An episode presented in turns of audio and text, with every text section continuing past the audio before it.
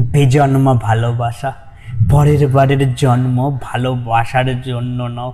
ভালোবাসলে এ জন্মেই ভালোবেসো, ভালোবাসা এ জন্মেই আসে।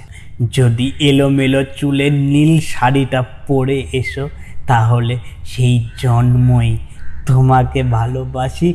এই জন্মে যদি না পাই তোমাকে, সেই মুখ পড়ি তবে পরের জন্মও চাই না।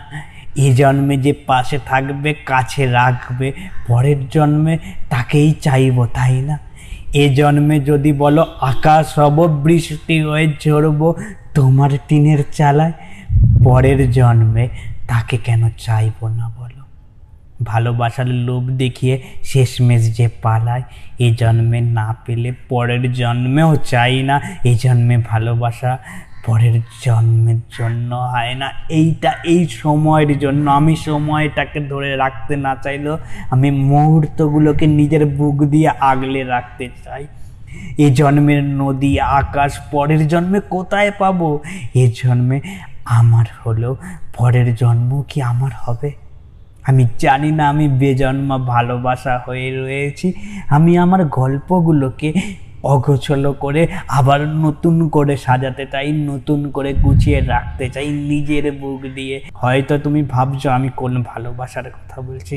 আমি তোমার বেজন্মার ভালোবাসার কথা বলছি, যেটা এখনও এখনও তুমি বুঝে উঠতে পারো পারোনি। বিদায় বন্ধু, আবার দেখা হবে তোমার আরেকটা এমনই ভালোবাসার গল্পে, যেটা তোমার গল্প আমি বলব। তুমি শুনবে রোজ এই চ্যানেলে বাই থ্যাংক ইউ আমার গল্পগুলোকে শোনার জন্য। যদি এই রকম গল্প আবার শুনতে চাও, তাহলে ফেসবুক ইনস্টাগ্রাম বা ইউটিউবে গিয়ে সার্চ করতে পারো। At the rate I T Z M E K U triple A L it's me Kunal at the rate it's me Kunal search করলে কুনাল দাসের প্রোফাইলটা পেয়ে যাবে। সেই প্রোফাইলেই না, তোমার সব গল্পের ঠিকানা দেওয়া আছে। খুঁজতে আর অসুবিধা হবে না। শোনার জন্য ধন্যবাদ। আবার দেখা হবে।